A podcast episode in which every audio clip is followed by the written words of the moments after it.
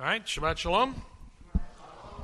I want to just take some uh, time this morning to uh, focus our attention on the uh, uh the subject of Sukkot, uh, and um, uh, one way to kind of emphasize the fruit of Sukkot or the items we use at Sukkot is to read some from our tradition as just a little story. I think it's time to get a new one of these. okay, a uh, um, just a little illustration. Now, how many of you prefer going to Jewel and just buying whatever fruit they have there uh, that happens to be uh, available, like a, a tomato? Just figure a tomato. How many of you go to Jewel and you buy a tomato off the rack? And you take it home and you just can't wait to eat it because that tomato is going to have so much taste. How many of you have that kind of thought in your mind? A couple of you do. All right? All right, now that's from a jewel. Now, how many of you shop organic and you go to your favorite fruit market like Jerry's, where my wife likes to dump a lot of money, and you know you're going there because there they pick it, and it's not just you know, picked green and then sprayed with coloring and then shipped to Jewel over the course of a couple of weeks. There, they pick it the day before, right from the vine, and then they sell it to you. And when you get that tomato, you're so happy because you slice into it. There's actually juice in it that's, that's not artificial. And you pair that up, let's say, with a nice piece of onion, lox, cream cheese on a bagel. Now, okay, that's, that's Barry's thing. Many years ago, when I had time, I grew, you know, grew tomato plants in my backyard. I used to love, love ripe tomatoes right off the vine because they had taste.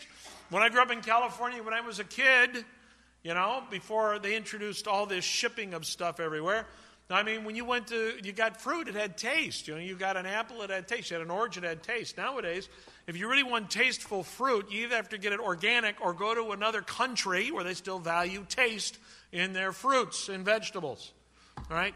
So, fruit to us is an item often that doesn't necessarily include taste or smell. In fact, with all the, uh, the changes going on in, in uh, um, there's like uh, plants that will bloom constantly, but one of the downsides is that they lose fragrance. And my father used to, to have roses. My father, my grandfather, always liked the garden. And so you go to a rose bush, and, and roses have scent. But a lot of rose bushes, the new hybrids and stuff, they may give you more flowers, but they don't have much fragrance.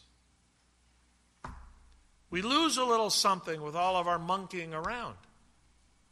So when you think about fresh fruit, you think about fresh vegetables, you think about, about flowers, you think of scent, a sense of smells and of tastes. And uh, at the holiday of Sukkot, we celebrate before the Lord our God. And we celebrate with a couple of items. If you're here for the Sukkot service on uh, Thursday morning, you had the opportunity to wave the lulav and the etrog. And of course, uh, by tradition, we do not uh, wave it on Shabbat, but it doesn't mean we can't talk about it. And when I picked my lulav, now I, this year I asked my friend Barry Budoff, Rabbi Budoff, went and made a big old deal, and because of that, he selected my etrog and my lulav. But I like going in, like going over to Rosenblum's and, and looking through the boxes, and I like to get the one to me that is the nicest yellow, all right, but has the best smell. Because the smell is what is so unique to me in the etrog. All right, so again, you know, it's got to be kosher, so it's got to have the basics, including the end piece. But to me, it's the smell. Now, if you've ever eaten, if you've ever eaten an etrog, and I have, you know, for a while there after Sukkot, I would uh, basically cut them up and put it in my Diet Coke. Just me. It's an expensive, an expensive garnish for Diet Coke. I had a professor, one of my professors in my, uh, my uh, seminary education in rabbinics. Uh, you, his family tradition was to take the, the, the, the etrogs after the holiday and make it into a marmalade, of all things. But the truth of the matter is, you don't get a lot of fruit out of the etrog because it's got a lot of, it's thick, it's thick lining in the walls. And so there's not a lot of actual fruit. You peel off the skin on an orange, uh, you know, there's a lot of fruit there. With the etrog, it's not like that. But the etrog has, etrog has really good smell. Now, if you were to bite into the palm frond, you wouldn't get much there, okay? Uh, although it is kind of fun to see it. Uh, the willow has some, well, there isn't much there either, but when it's fresh, there is some smell. I want to read something, just a, a little rabbinic uh, interpretation in terms of the four species. All right, so these four items the etrog, the lulav, which is the palm frond, the uh, uh, the myrtle, the hadass, and the arava, which is the, uh, the willow. These uh, four items are called the four species. And uh, this is one interpretation. Uh, tradition sees the four species as symbolic of four types of Jews. And so the question is, which Jew are you this morning? So listen. The etrog has taste and fragrance and so stands for those Jews who possess learning and good deeds. So the etrog has taste and fragrance, and so stands for those Jews who uh, possess learning and good deeds. So they learn and they do. The palm tree has taste, but not fragrance. Although if you taste it, it's not much there. But it has taste, but no fragrance. Doesn't smell anything. Like Jews who possess learning. They, they learn, they hear, but they don't do anything. No mitzvot, no good deeds, no action as a result of what they've learned. The myrtle has fragrance. All right, the myrtle right here, especially it's kind of drying out already when it's fresh, has fragrance, but does not have uh, taste. Like Jews who possess good deeds, but not learning. All right, you can't do much if you don't know much.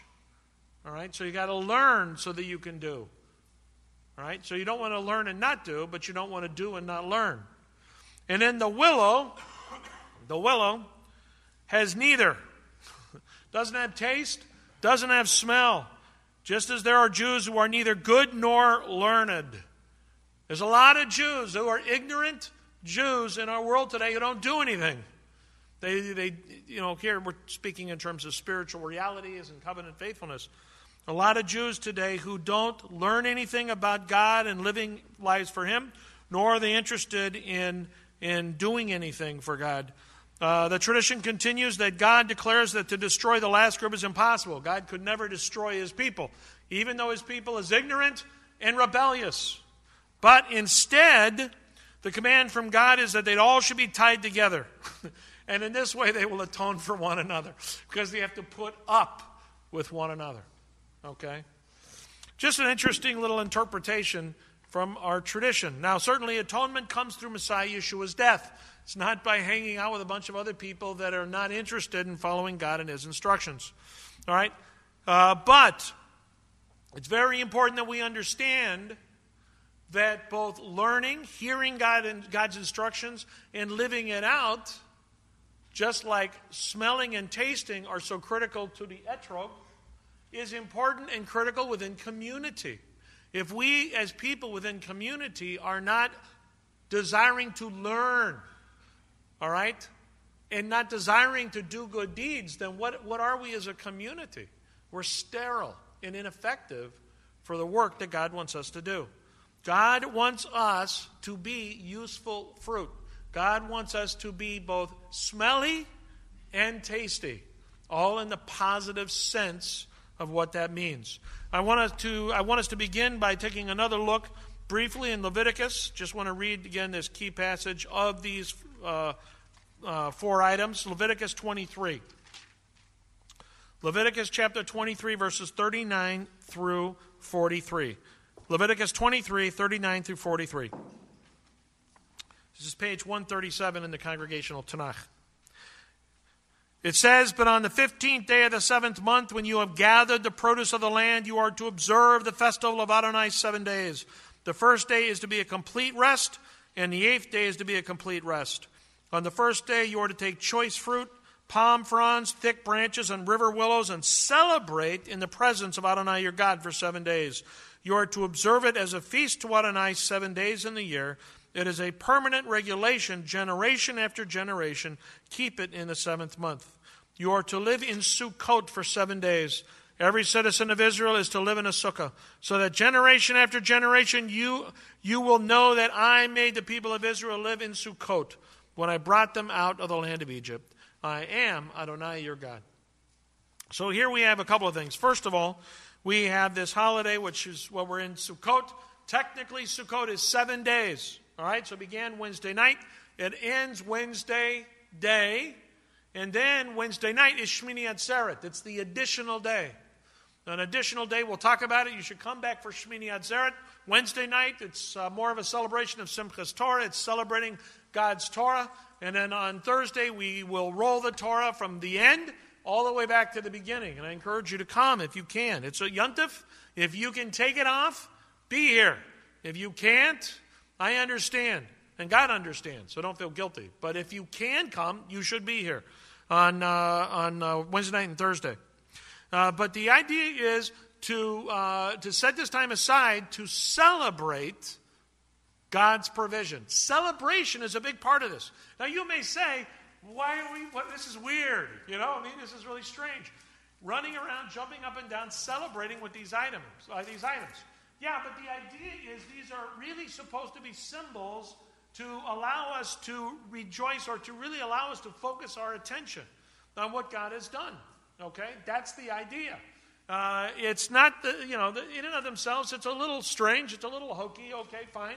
It's just some verbiage, some, some uh, foliage that's out there that we, that we haul in. But it is the attitude of celebration before God. To celebrate before God. It was at the Seattle Seahawks game uh, a couple of what about last week that they believed that at the Seattle Seahawks game where there was the loudest sound ever in a football stadium recorded, right? Right? That David's shaking his head. Yeah, I mean it was like a just tremendous amount of noise of celebration. And, and unfortunately, as believers, uh, you know, in our do we celebrate? I mean, when we sing our songs, are we rejoice, oh Zion, shout and sing. We're like a bunch of people sucking on lemons, you know. Half the time when we celebrate, we don't express ourselves. It's almost like rejoicing when it comes to religion is not acceptable, okay? But at a football game, it makes total sense. Of course not. The Lord our God calls us to rejoice. And some of us are more timid than others, but we need to understand what it means to celebrate before God, to get excited about who God is, and to rejoice in Him.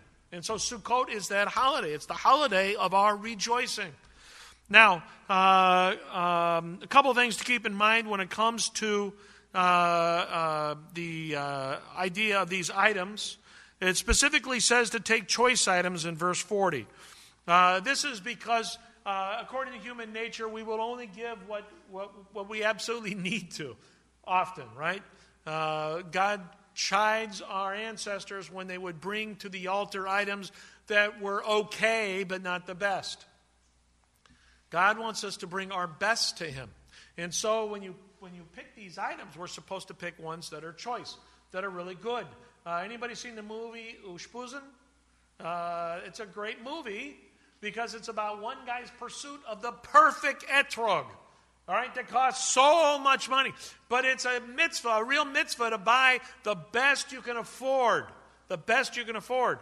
If a person is if a person has nothing, they should go and buy the best food and drink they can afford to celebrate Shabbat every week. All right? I mean, that's, that's our tradition as a people, is because when we, are, when we set God's day aside, we should celebrate it. Therefore, we plan in advance for it. Therefore, we provide for it the best we can afford. All right? Last night, it was just Matt, Eric, and I at home. There were no women in the house. And so we had a great night. I went out and I got the best steak I could afford. And it was cheap kosher steak, but it was meat and no one was telling me we had to have a salad, so we didn't have a salad. We had tater tots, and we had we had microwaved or what did I stir fry? But it was great. It was a lot of carbs and a lot of protein. It was a fantastic dinner. What? Yeah, Jay liked it too. So You know, but how do you celebrate Sukkot? How do you celebrate Shabbat? Do you celebrate Shabbat? Each one of us needs to set the day aside and prepare for it with the best that we have and celebrate before the Lord our God all that He has done. You know, with the Kiddush, when, you know, you should think about what you can bring each Shabbat to help with the Kiddush so that we celebrate together what God has done. All right? Whether it's, whether it's egg salad or, or tuna salad or some other kind of thing that you make or eggs, as I point over there. To, but uh, whatever you bring, you know, should be choice to offer up to the Lord our God. You know, it's what we're doing together. Now, um, turn with me to the New Covenant text. I always like to read this passage in relation to this Galatians chapter 5. Galatians 5 in the New Covenant text. Page 1456. Actually, 1457. Galatians chapter 5, verses 22 through 26. Shaul's uh, in, you know, basically teaching through this section, or uh, writing to uh, these uh, believers in Galatia in Asia Minor, what today is Turkey, and he is uh, giving them a challenge in regards to the fruit of the Spirit. So I'm going to read the text, Galatians 5, beginning in verse 22. But the fruit of the Spirit is love, joy, peace, patience, kindness, goodness, faithfulness, humility, self control. Nothing in the Torah stands against such things. Moreover, those who belong to the Messiah Yeshua have put their old nature to death on the stake, along with its passions and desires. Since it is through the Spirit that we have life, let it also be through the Spirit that we order our lives day by day. First thing we notice here are these, these fruits of the Spirit. Now, what, what he uses this illustration. Now, what's interesting is in the, the Greek, because this book is written in Greek, it doesn't actually speak of the fruits of the Spirit, it says the fruit. All right? So, the manifestation, okay, what, what, it, what is produced in the life of a believer, what is produced in the life of a believer are these things love, joy, peace, patience, kindness, goodness, faithfulness, humility, self control. If you are following Messiah, these attributes will be evident in your life. That's the fruit of the Spirit. Okay? It's what the Spirit of God is producing in you as you live your life God's way. Now, uh, the, uh, uh, you know, it, it would, let me put it in, in, let me say this. In, like real fruit, okay, it ripens over time. Does that make sense? All right, you may look at your life and you may say, you know what, listen, uh, in my life, I am a very joyful person, but uh, I have a real problem with humility. okay? Or I may be a, a very self controlled person, but I have no patience. All right? You might you might be doing well in some way. The Spirit of God, just because of who you are, you're just doing really well in one particular aspect of this list, but in other areas, not doing so well. But the expectation from God is that each of these are manifesting in your life in a progressively developing manner. Okay? In other words, you do not get a pass. You do not get a pass on one of these manifestations. You might be a wonderful person when it comes to showing love. But if you are somebody who has pride, you cannot say, Well, I have love. Pride is just something that is, it's not a pride issue, it's just my personality. It's just the way that I am. You know, we can't make excuses for not manifesting certain ones of these fruit. Okay? The reason I bring it up is because we, again, we talked about this during, during the holidays. It's very easy for us to give ourselves passes on those things we don't do so well at. We make excuses for them. God wants us to be maturing in Him.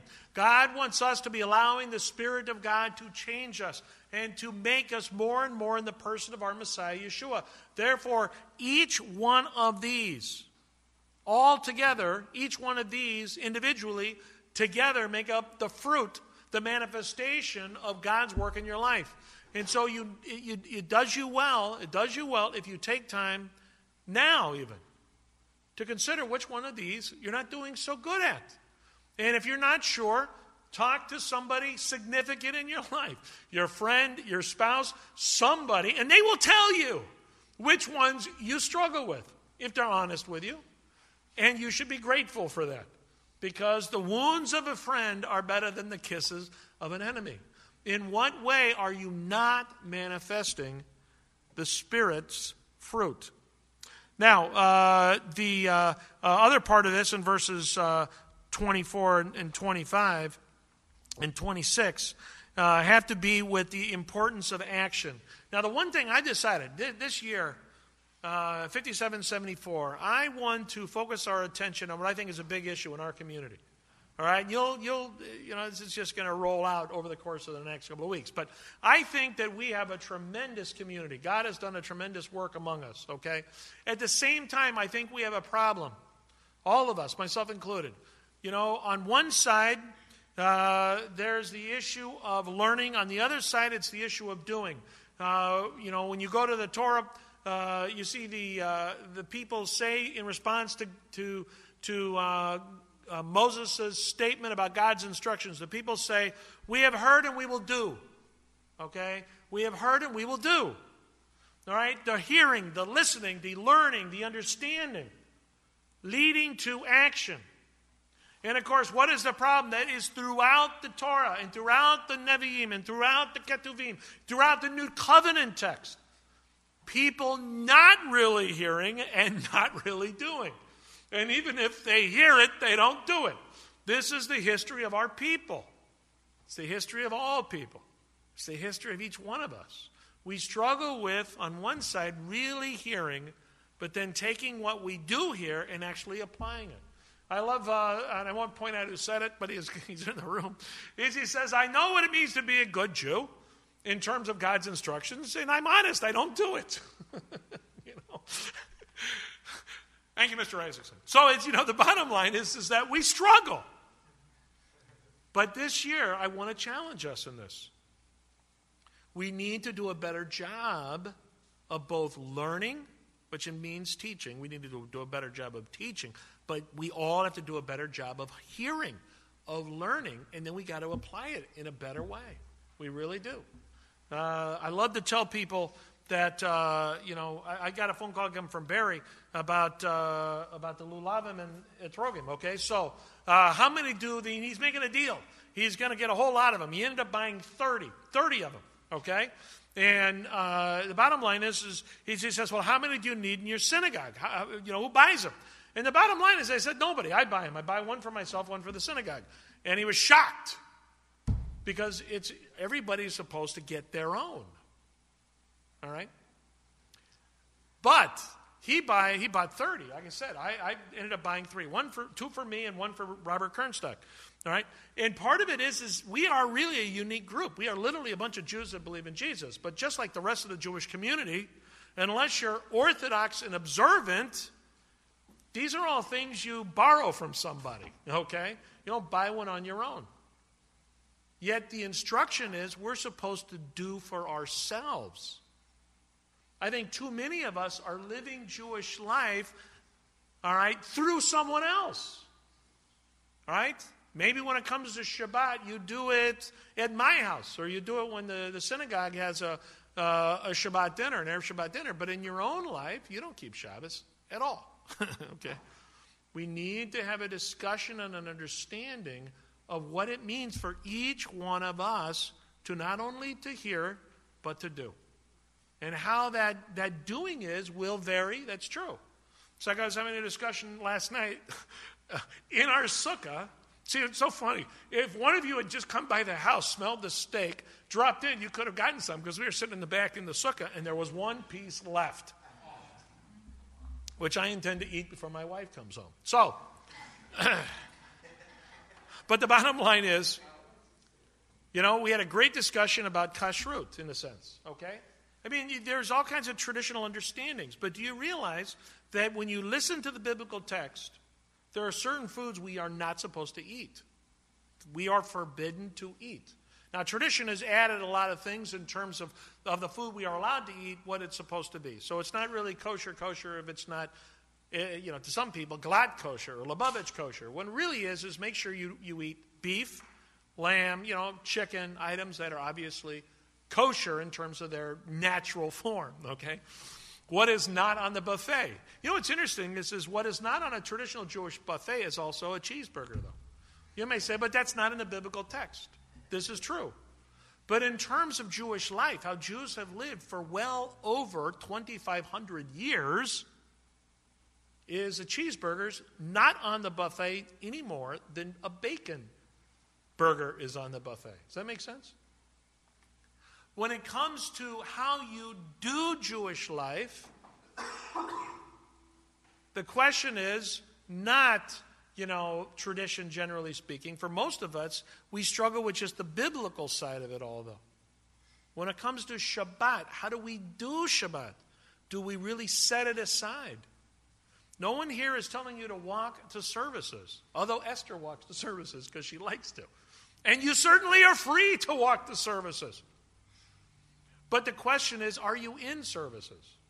And are you here to listen so that you can do? Are you here to be in community with other people? Are you here to, to really be challenged in your faith, to grow, to truly worship? All right? Are you, are you here early? Because I know some people struggle with that. But are you here trying everything you can to absorb all that God has provided on this day for us so that we might really be more and more maturing into the fruit bearing people that God wants us to be? But I think that that's a, an important focus for us. Uh, it, it's uh, you know we've got to do a much better job on on the on the hearing side as a community, but it's on that doing side that we we've got to uh, make some some greater adjustments. So uh, you'll see it. You know we're going to be uh, starting a series. I'll be speaking this year uh, in my sermons on Shabbat on the book of Colossians, and the reason why is because it's just very darn practical, very practical. New Covenant book uh, but very, very practical. Uh, Wednesday nights, we're going to be focusing on uh, a couple of different things, one of which will be a whole discussion I want to have in terms of observance. And I want us to walk through that a little bit on Wednesday nights, but also on, on spiritual gifts. I think uh, so. One thing I've heard repeatedly is people don't know what their spiritual gifts are. Well, part of the problem is, I'm going to say it, and it's really what got the conversation in my head going. Many of us have heard it for years. I mean, if you've been in this synagogue for more than two years, I, I'm repeating so much all the time. And so you've heard about spiritual gifts. The problem is, I think many of you don't do anything about it. All right? And with spiritual gifts, the whole idea of, of, letting the Spirit of God work through us in those areas that, that He wants us, that's, that's all what spiritual gifts are, and we're not doing what needs to be done in order to understand what our, our uh, spiritual enablements are. So, you know, uh, when you're in school, they give you in in room exercises, all right, to role play and to understand what you're supposed to do, and then they send you home with homework so you can practice it at home, all right. But I, and I, my prayer is that in the process of this year, by the time we come to next Rosh Hashanah, that for each one of us, we have a clear understanding of what it is that God wants us to know and that we're applying it and living it out so that we are doing the things that God wants us to do. That we are living out the scriptures as well as our Jewish identity in such a way that God is pleased and our testimony is enhanced to, our, to, the, to our greater Jewish community and to the body of Messiah at large. So that's, that's my objective. That's my goal. God wants us to be useful fruit. You know, uh, if you want to be plastic fruit and just sit on a shelf, uh, I suppose you could do that. But what's the point? All right, it has neither taste nor smell. And after a while, it just looks ugly. I would much rather be useful fruit that God can use. That, and, and what's wonderful, too, and I want to say this about, about our lives, when we are living our lives God's way, and our lives are being used. And when, I, when, you, when, you, when you use that word used, you're talking about consumption, really. All right? People are being blessed uh, through your life because God is using you, in the lives of people. Your energy is being exerted. You're, you're getting tired, you're getting worn, but you are never consumed Just like the, the fiery bush that Moses saw was never consumed. All right? Yeah, you get tired, you get worn, but with the Spirit of God doing what, what it is that He wants you to do, you always have the energy and the ability to serve as God wants you to serve. And so, uh, uh, anyway, I'm actually way off from my sermon here. So let me just end this here because uh, I'm getting hungry. Um, my, my challenge really is, is just twofold here. Uh, as the spiritual fruit of God's work in this world, how would you rate your spiritual tastiness? okay. Uh, what would you smell like to God? Are you smelly good or smelly bad? All right, how's that? Are you smelly good or smelly bad? Uh, it talks in the book of Revelation about God spitting out the mediocre uh, from his mouth. He doesn't like that mediocre uh, taste. Uh, God wants us to taste good, and so we need to taste good to God by learning how God wants us to live.